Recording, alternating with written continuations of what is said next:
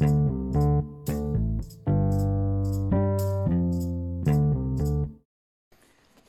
ัสดีครับ วันนี้มาฟังพอดแคสต์ของตั้งอธิราชใจดี เป็นพอดแคสต์ที่โฟกัสเกี่ยวกับความมีวินัยในแต่ละวัน และมีความสุขในชัยชนะเล็กๆน้อยๆมาเริ่มกันเลยนะครับ วันนี้ผมจะมาอ่านหนังสือเรื่องกินกบตัวนั้นซักต่อนะครับ วันนี้เราจะมาอ่าน และให้ความรู้ในหนังสือกินกบตัวนั้นซักในบทที่ 11 มองหาตัวเหนี่ยวรั้งไม่ให้ทำงาน ที่สำคัญของคุณ มีคำคำหนึ่งของอเล็กซานเดอร์เกรแฮมเบลล์ บอกว่า จงตั้งสมาธิอยู่กับงานตรงหน้า รังสีของดวงอาทิตย์จะไม่แผดเผา จนกว่าจะถูกดึง มาสู่โฟกัส อะไรคือตัวถ่วงของคุณ อะไรคือตัวกำหนดความเร็วในการบรรลุเป้าหมายของคุณ อะไรคือตัวกำหนดว่า คุณจะเคลื่อนจากจุดนี้ไปยังจุดที่ต้องการได้เร็วแค่ไหน อะไรคือตัวที่ห้ามคุณ หรือตัวเหนี่ยวรั้งคุณจากการกินกบตัวสำคัญทำไมป่านนี้คุณถึงยังไม่ถึงเป้าหมายเสียที เหล่านี้คือบางคำถามที่สำคัญที่สุดที่คุณเคยถาม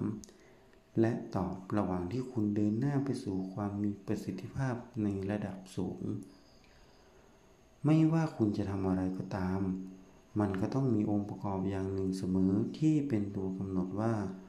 คุณทำงานนั้นได้เร็วได้ดีแค่ไหน หน้าที่ของคุณคือ ศึกษางานนั้น และมองหาตัวการที่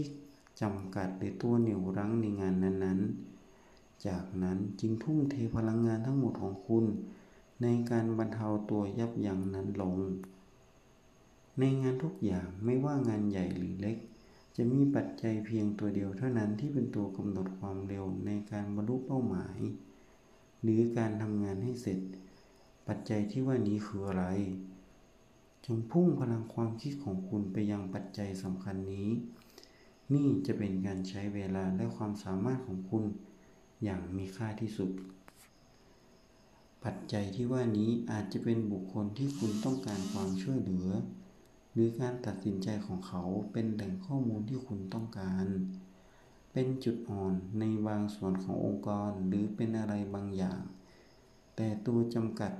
จะต้องมีอยู่เสมอ และเป็นหน้าที่และเป็นหน้าที่ของคุณที่จะต้องหามันให้พบ ยกตัวอย่างเช่น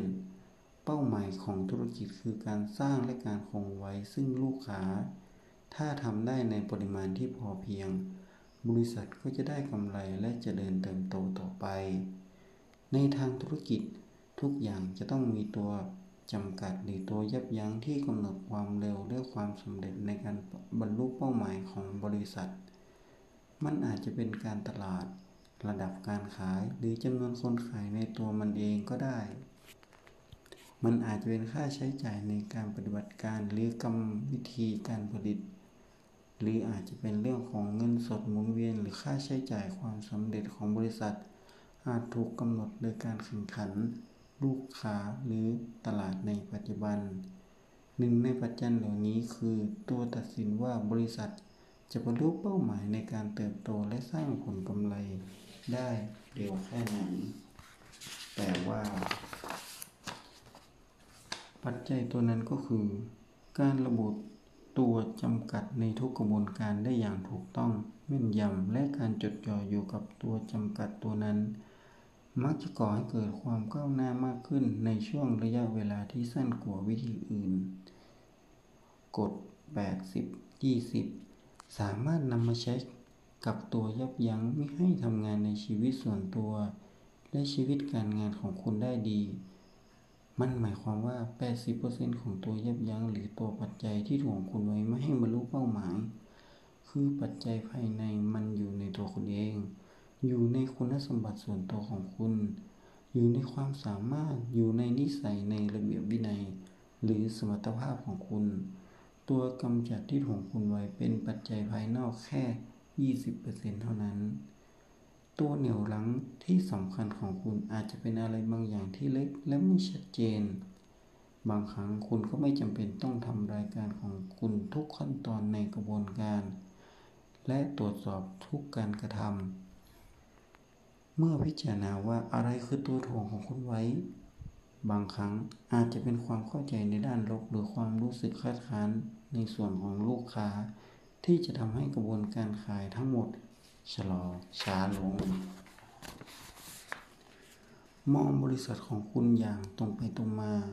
มองเจ้านาย เพื่อนร่วมงานและสมาชิกทีมงานของคุณดูว่ามีจุดอ่อนตรงไหน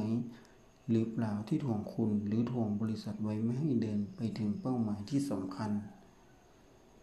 ในชีวิตส่วนตัวของคุณเองก็เช่นกัน จะมองลึกลงไปในตัวตัวเองอย่างตรงไปตรงมา เพื่อมองหาตัวกำจัดที่เป็นตัวความเร็วในการบรรลุเป้าหมายส่วนตัวของคุณ คนที่ประสบความสำเร็จ มักจะเริ่มต้นด้วยการวิเคราะห์ตัวเหนี่ยวรั้ง โดยตั้งคำถามว่า อะไรในตัวฉันที่ทวงความความก้าวหน้าของฉันไว้ พวกเขาจะรับผิดชอบเต็มที่และมองหาทั้งสาเหตุและวิธีการแก้ไขปัญหาของพวกเขา มันถามตัวเองว่า อะไรคือตัวกำหนดความเร็วในการบรรลุผลที่ฉันต้องการ ความชัดเจนของตัวเหนี่ยวรั้งจะช่วยกำหนดกลยุทธ์ที่คุณใช้ในการลดความรุนแรงของมันลง การหาตัวเหนี่ยวรั้งไม่เจอหรือหาเจอผิดตัว อาจจะทำให้คุณเดินหลงทางและลงเอยด้วยการแก้ปัญหาผิดข้อ บริษัทใหญ่แห่งหนึ่ง ซึ่งมีลูกค้าของผมกำลังประสบกับปัญหายอดขายตก บรรดาผู้นำของบริษัทสรุปว่าตัวเหนี่ยวรั้งคือจำนวนพนักงานขายและการบริหารการขาย พวกเขาใช้เงินก้อนใหญ่จัดการบริหารใหม่และฝึกอบรมพนักงานใหม่ ขายใหม่หมด ต่อมาภายหลังพวกเขาจึงพบว่าสาเหตุหลักที่ทำให้ยอดขายลดหวบนั้น เกิดจากความผิดพลาดของพนักงานบัญชีคนหนึ่ง ที่บังเอิญตั้งราคาสินค้าของพวกเขาสูงมากเกินไป เมื่อเทียบกับคู่แข่งในตลาด ทันทีที่บริษัทปรับราคาใหม่ ยอดขายก็พุ่งขึ้น บริษัทก็ได้ผลกำไรเหมือนเดิม เบื้องหลังตัวเหนียวหลัง หรือตัวยับยั้งทุกอย่างนั้น ถ้าคุณหามันเจอและสามารถแก้ไขมันได้สำเร็จ คุณก็จะพบกับตัวเหนี่ยวรั้ง หรือตัวจำกัดอื่นอีก ไม่ว่าจะเป็นความพยายามทำงานให้เสร็จทันเวลาในตอนเช้า หรือจะเป็นความพยายามสร้างอาชีพให้ประสบความสำเร็จก็ตาม มันจะต้องมีตัวจำกัด และสภาวะคอขวดที่กำหนดความเร็วในความคืบหน้าของคุณ หน้าที่ของคุณก็คือต้องหามาให้พบ แล้วทุ่มเทเรี่ยวแรงในการแก้ไขให้เร็วที่สุดเท่าที่จะเร็วได้ เริ่มต้นวันของคุณด้วยการกำหนดคอขวดหรือตัวยับยัง้ง มันจะทำให้คุณมีพลังและอำนาจมากขึ้น และจะเป็นตัวผลักดันคุณให้เดินหน้าทำงานให้เสร็จ แน่นอนว่า มันจะต้องมีตัวกำจัดเสมอ บ่อยครั้งที่ตัวยับยั้งหรือตัวกำหนด คือกบตัวสำคัญที่สุดที่คุณควรกินเดี๋ยวนั้นเลย จงกินกบตัวนั้นซะ จงชี้ชัดเป้าหมายที่สำคัญของคุณที่สุดของชีวิตคุณในวันนี้มันคืออะไร เป้าหมายไหนที่คุณทำให้เสร็จ